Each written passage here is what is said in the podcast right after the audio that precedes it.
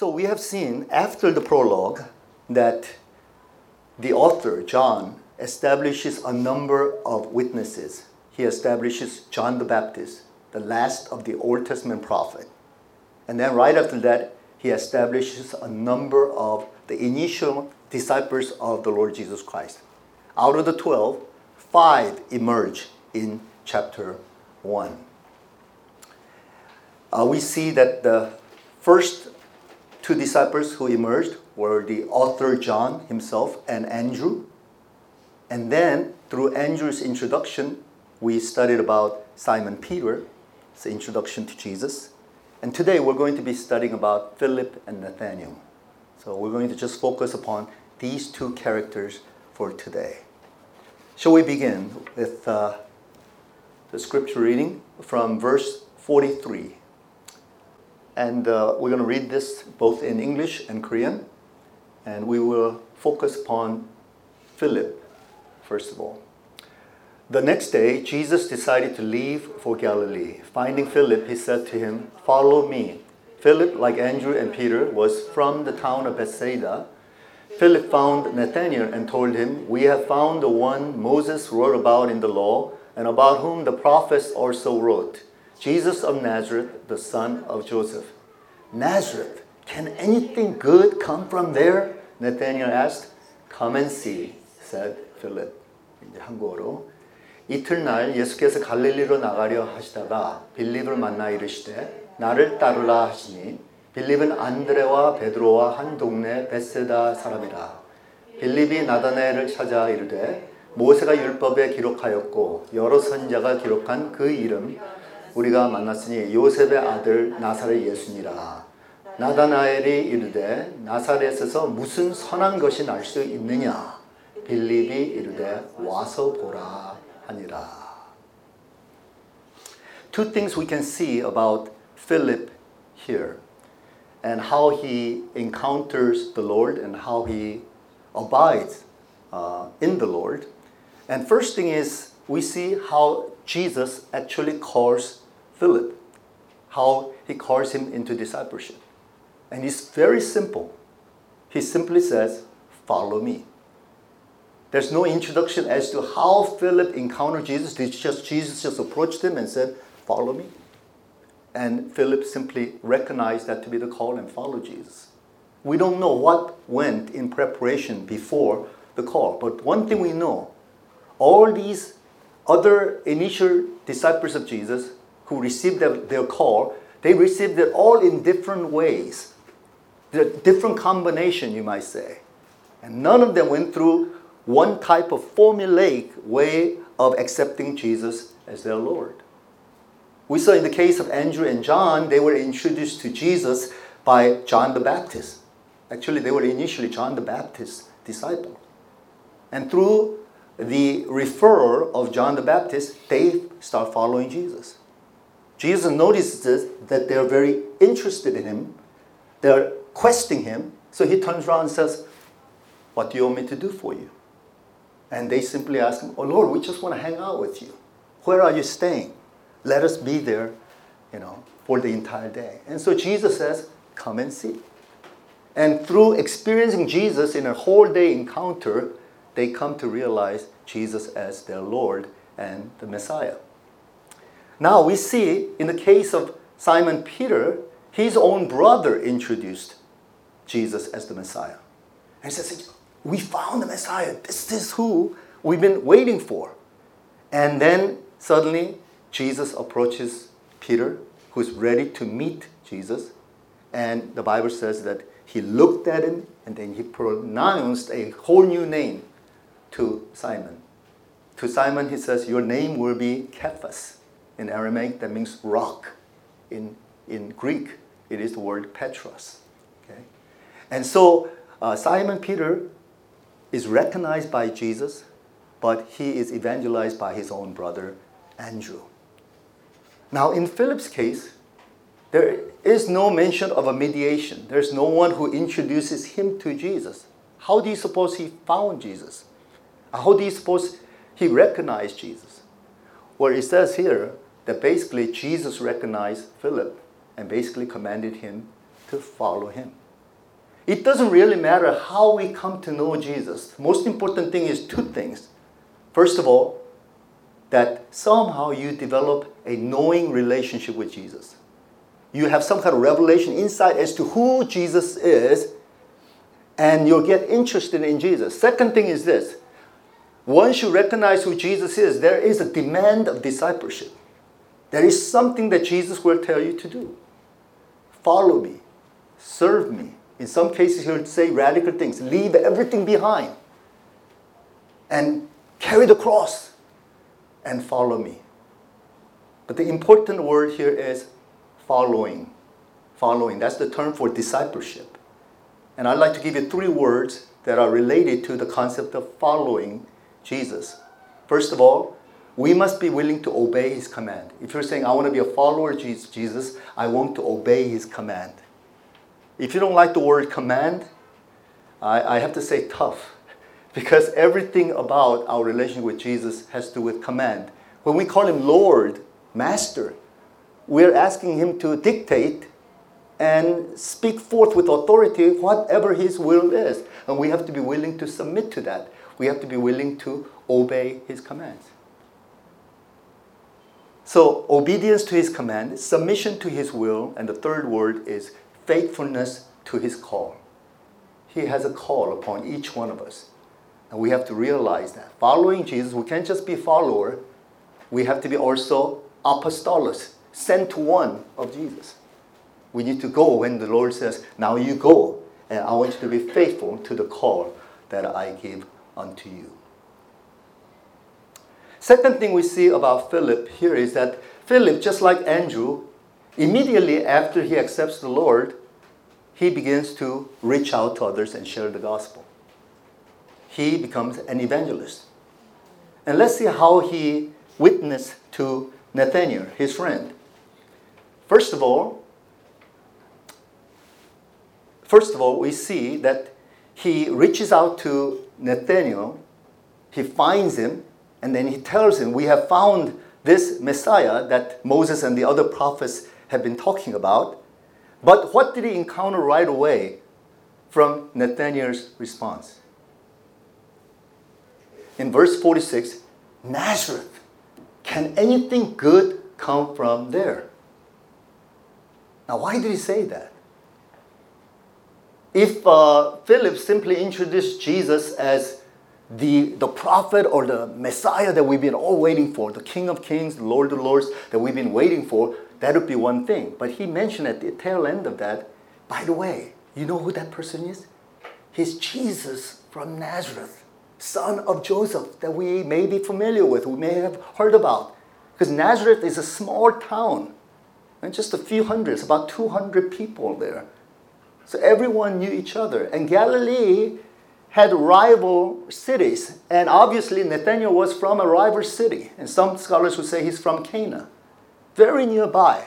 But they had a disdainment towards the city of Nazareth, Jeokamyeong. Very bad, bad feelings towards each other. And so he says something very disdainful Nazareth, can anything good come from here? Now, what would you say to a person that you're trying to reach out and immediately they give you a word of sarcasm? You know? Can anything good come out of so and so type of church or so and so type of denomination, so and so type of religion?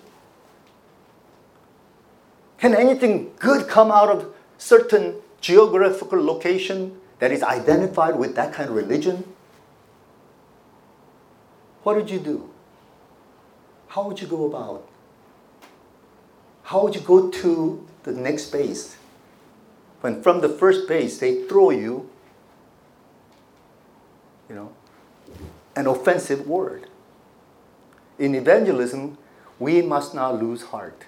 That's the important thing because uh, that is what they're supposed to do. They're supposed to throw all sorts of, you know, disdainful words and words of offense at us. Now, how are we going to take that? How are we going to receive that? Well, we can learn from Philip. Look at what he says. Come and see. What is he saying when he says, come and see? Huh? Yeah, I, I, and how are you going to prove them wrong? Just coming and seeing.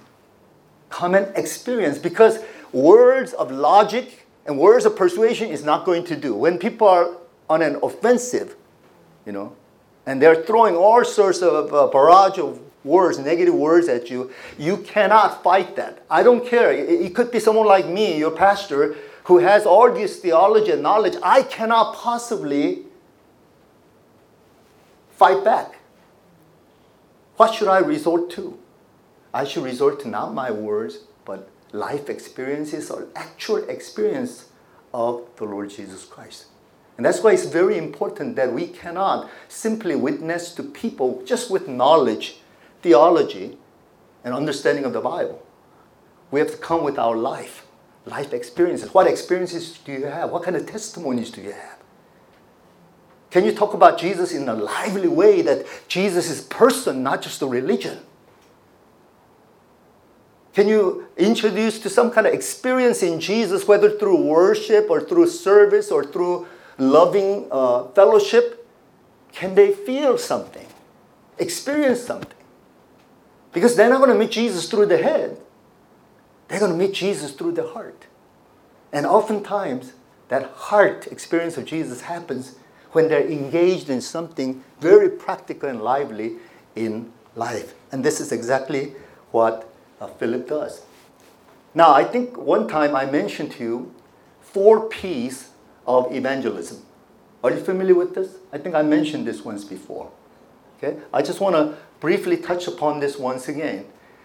Uh, in evangelism tactics, we talk about four P principles. Okay? And the first P is that of proclamation. 우리가 전도를 할 때, 선교를 할때 첫 번째 단계는 선포입니다. 말씀을 어떻게라도 우리가 선포를 해야 돼요. We must speak forth the word of God because that's revelation. That's the insight about who Jesus is. We can't just go, mm, I'm not going to say No, you got to speak it out. You got to read it out. You got to study the text together. Okay? That is involved in evangelism. Second P is that of persuasion. You don't just proclaim it. In evangelism, you don't just say, here it is, take it or leave it. No, we got to take them to the next space. We got to persuade them. Persuade them. So you try to persuade them with your arguments as much as possible. If you know theology well, if you know the Bible well, you try to persuade them as much as possible. It's like catching fish. Jesus says soul saving or evangelism is like fishing, did it not? I know in those days they used the net, but I, I like to use the analogy of fishing rod. I throw the line and the fish bites. He's interested. I threw the revelation and the fish is very interesting. Go nibble, nibble, nibble. Boy, it bites. Now what am I going to do? Just once it bites, I just leave it at that, and I don't draw in the line. Draw in the line in a persuasive way, then I'm going to lose the fish. So you got to be persuasive. 우리가 설득력 있게 말씀을 선포하고 우리 삶을 통해서 또 보여줘야 되는 것입니다. And then some uh, evangelistic scholars, they have come to a conclusion that it is not sufficient to just proclaim the word, just to be persuasive in presenting the word, but you must also demonstrate it by some kind of power. Whether it be healing the sick, casting out demons, doing nature miracle, or doing some heroic thing in terms of loving and caring for others, or making the sacrifice, even martyrdom that can demonstrate power to them. So when they see that the gospel is visibly presented to them, they go, wow, I see it now. I feel it now. And this is what they're saying. But most scholars and most missionaries and evangelists will say that the basic thing that we must do, even though all of these three, proclamation, persuasion, power, may not have much effect upon them, then the fourth way is perhaps the most powerful way, and that is through presence evangelism. Could you repeat that? Presence evangelism. 우리의 임재, 우리의 그 presence 자체, 우리의 사람 된됨을 통해서, you know, we show them through our life. Sometimes we call this friendship evangelism. You know, you become their friends. You know, somebody that they can trust, Somebody that can open up their hearts and lives to. Somebody they can trust. And then, when it's right time, you can reach out to them. And this is what Philip is saying to Nathaniel come and see. I can't explain it. You know, I'm going to take you to the source, the Lord Jesus Christ, and let's see what happens. I'm going to show you my own life and my own relationship with Jesus, and let's see what happens. Presence evangelism, friendship evangelism. I think it is one of the most powerful ways of reaching out to people. Now let's talk about Nathaniel for a moment. And let's begin with verse 47 um, all the way to verse 51 together. When Jesus saw Nathanael approaching, he said to him, Here truly is an Israelite in whom there is no deceit. How do you know me? Nathanael asked. Jesus answered, I saw you while you were still under the fig tree before Philip called you. Then Nathanael declared, Rabbi, you are the Son of God, you are the King of Israel. Jesus said, You believe because I told you I saw you under the fig tree. You will see greater things than that. He then added, Very truly I tell you, you will see heaven open and the angels of God ascending and descending on the Son of Man. 한국어로 예수께서 나다나엘이 자기에게 오는 것을 보시고 그를 가리켜 이르시되 보라 이는 참으로 이스라엘 사람이라. 그 속에 간사한 것이 없도다.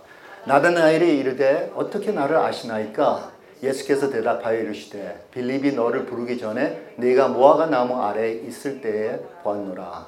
나드나엘이 대답하되 랍비여 당신은 하나님의 아들이시오. 당신은 이스라엘의 임금이로소이다. 예수께서 대답하여 이르시되 내가 너를 무화과 나무 아래에서 보았다 함으로 믿느냐 이보다 더 큰 일을 보리라 또 이르시되 진실로 진실로 너에게 이르노니 하늘이 열리고 하나님의 사자들이 인자 위에 오르락 내리락 하는 것을 보리라 하시니라. 아멘. 아멘. Now here we see Jesus interacting with Nathaniel and there are three things that we clearly see uh, indicated here in the text. First of all, and actually in the previous text, when Nathaniel made that sarcastic remark about Jesus' hometown, of Nazareth, how could anything good come from such a city like Nazareth?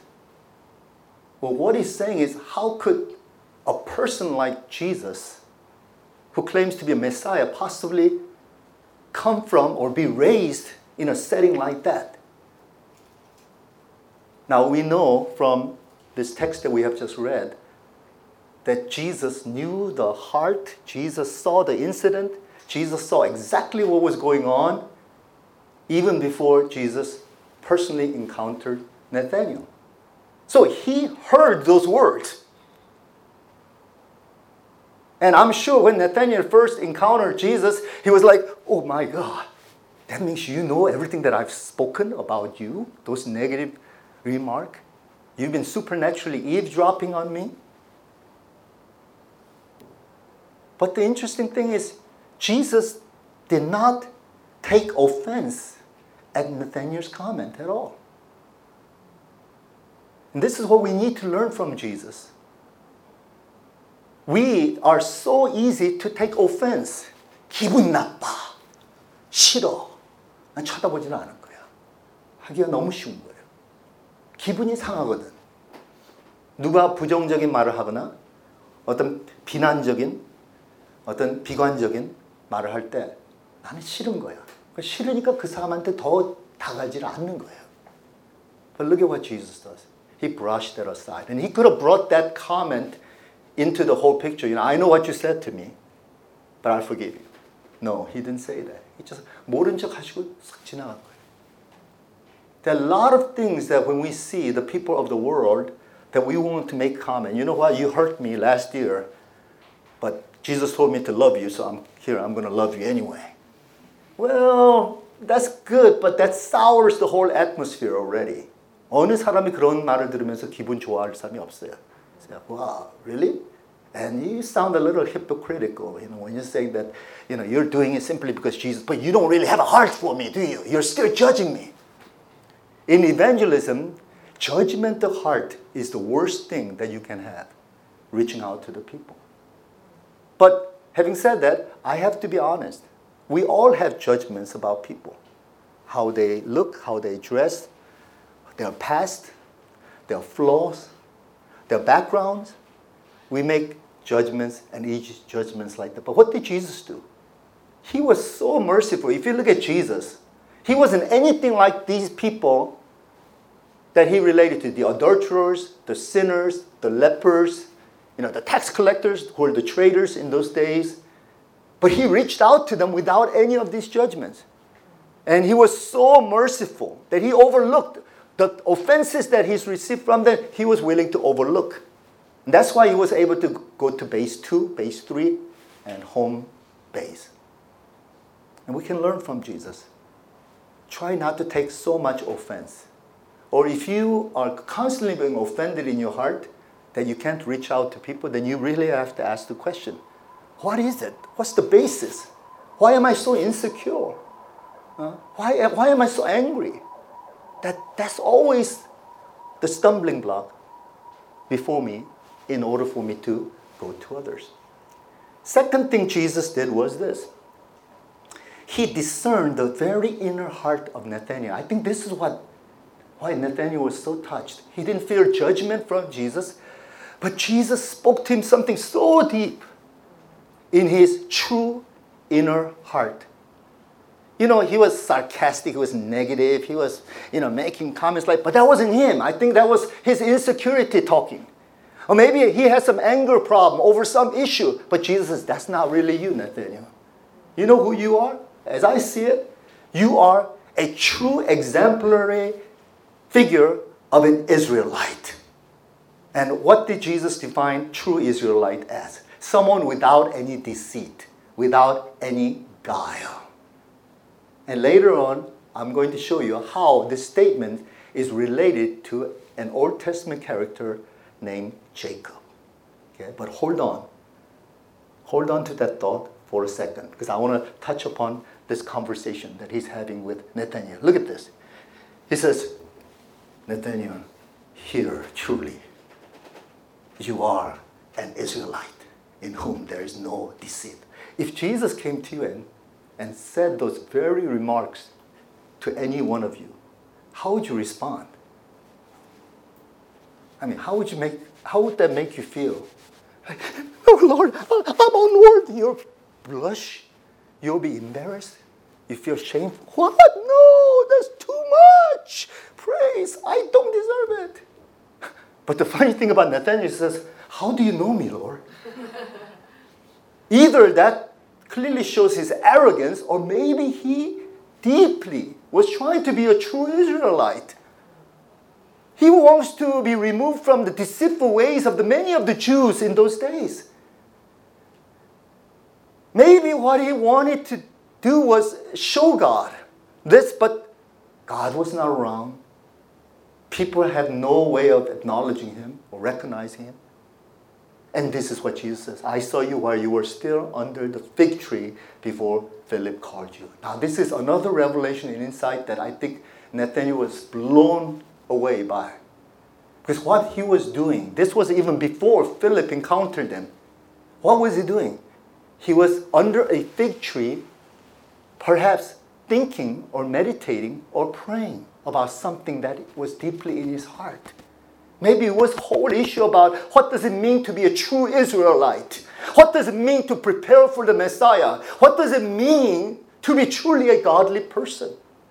Maybe he was thinking like that because anytime in the Old Testament when they talk about someone Uh, remaining under a fig tree, it was related to someone who's finding a quiet place of reflection before the presence of the Lord. And it was sort of a secret deal, which is between God, but he doesn't know whether God's going to answer or not. And suddenly, God, through Jesus Christ, appears and says, I know what you've been praying. I know what you've been wishing. I know what's in your heart. You want to be a man without any deceit, any hypocrisy. You want to be a true Israelite. I see that in your heart. And I saw that while you were even praying under that fig tree. I think that's why he was so blown away that he could only confess with just few interaction like this, Rabbi, that's teacher or master. You are the Son of God. You are the King of Israel. In other words, Jesus, you are the very Messiah that we've all been waiting for, and I accept you into my life. Then this is what Jesus had to say. His final word to Nathanael was a, very much of a revelatory word. And this is where I believe that Jesus was making the connection through the story of Jacob in the Old Testament. And he was saying, Nathanael, you remember the story. You, you're probably a man who's very familiar with the scripture. And you've probably been studying all these characters. You want to be in that lineage, in that spiritual lineage. Let me tell you, you believe because I told you I saw you under the fig tree? And you know, a lot of people can believe the Lord. What? How could you know me? We can be blown away by the supernatural discernment of God. Like He can speak through prophecy, He can speak through visions and dreams. Ooh. But Jesus said, that's nothing. Because you will see so much greater things than that. Very truly, I tell you, you will see heaven open and the angels of God ascending and descending on the Son of Man. I want to give you a little comparison, a little bit of a comparative study between Nathaniel and Jacob. If you study Genesis chapter 28, you see that Jacob, by the way, his name means deceitful, guilesome, con artist. He's the one who grabbed his twin brother Esau's heel as he was coming out. You know, he's, he's, uh, he's aggressive and he's possessive. He wants, it's my, me, myself.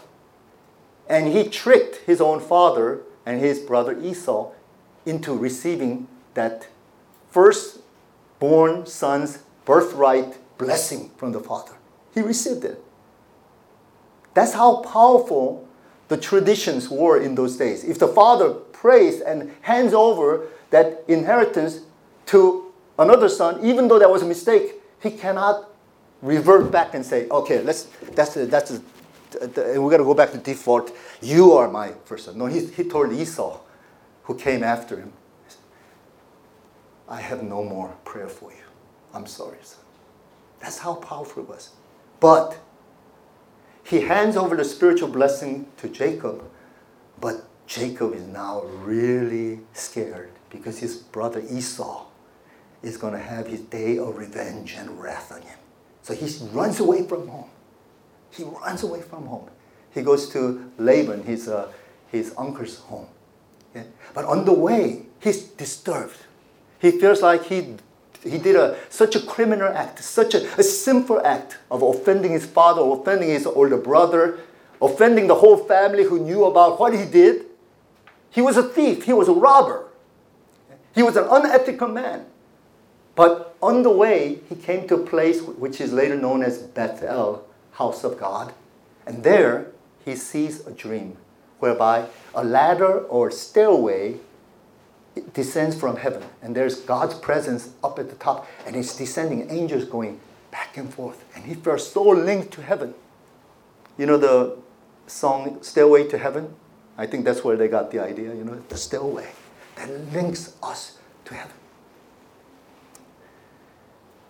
But we see another incident in chapter 32, where now, after he becomes prosperous in his uncle Laban's house, he brings all these wives and then, then flocks, and he's about to return back to his home.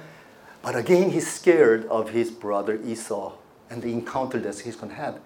So at the ford of Jabbok River, he has this supernatural encounter with what is known as the angel of Yahweh or angel of the Lord. And I believe it is the way Jesus appeared, even in the Old Testament times, in a form like an angel. And the Bible says that he wrestled all night with this figure, all night. And then finally, the angel basically says, Nah, you have to let me go. And he just touches his hip bone, he collapses, he holds on. And he says, Unless you bless me, I will not let you go. And after wrestling with Jacob, the Lord Himself says, Now I'm going to change your name to Israel, which means one who has struggled That is, you have experienced God now. Because our experience with God is really a struggle, isn't it? It's like a wrestling match, isn't it? Well, at least my life has been like that. Sometimes it's great, sometimes like tug and pull. It's like it's like tension. But it's a real lively interaction with the living God. And the Lord says, I pronounce you Israel, no more Jacob, no more deceitful one. I am going to transform you into the father of 12 tribes. And that's how he got converted. And that we see in, in Genesis 32. Now, Nathaniel, when he hears these key words and the codes, you know, you're true Israelite, there's no deceit in you. But Jesus is saying, you will now see the heavens open and the stairway or the ladder of God reaching down.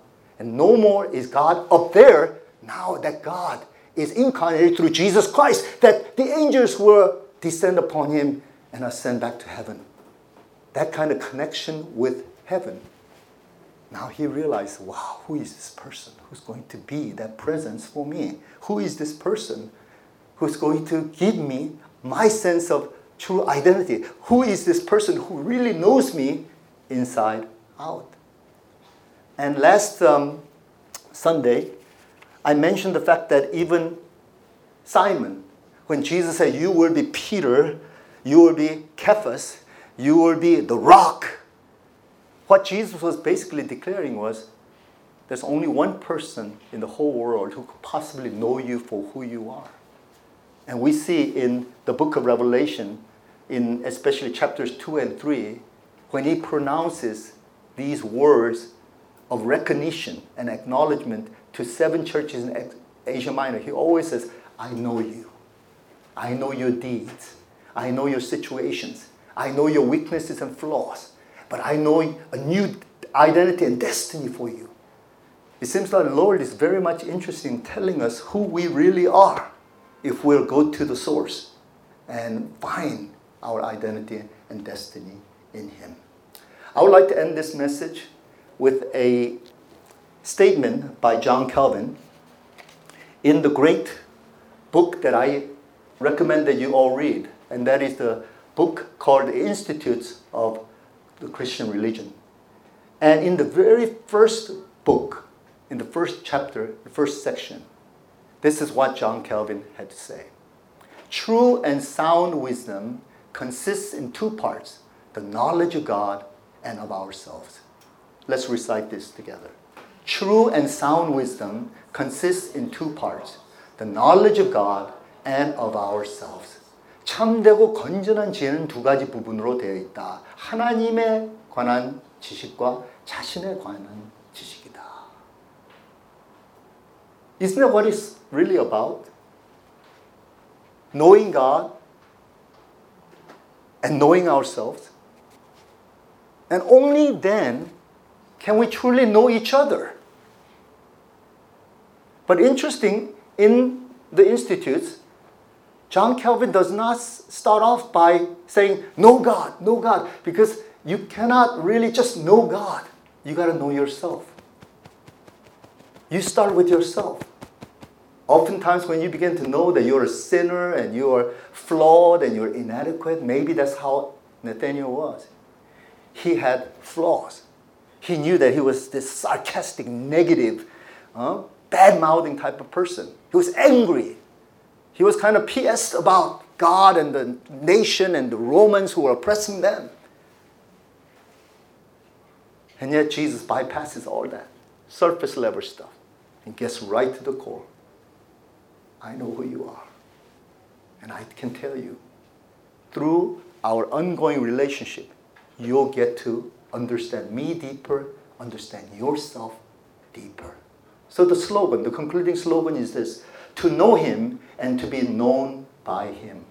I think that is the slogan that we should embrace in our hearts to know Him and to have Him know us so that we can know ourselves and so that He can point us to others so that we can make Him known to them so that they can know who they are in Christ as well.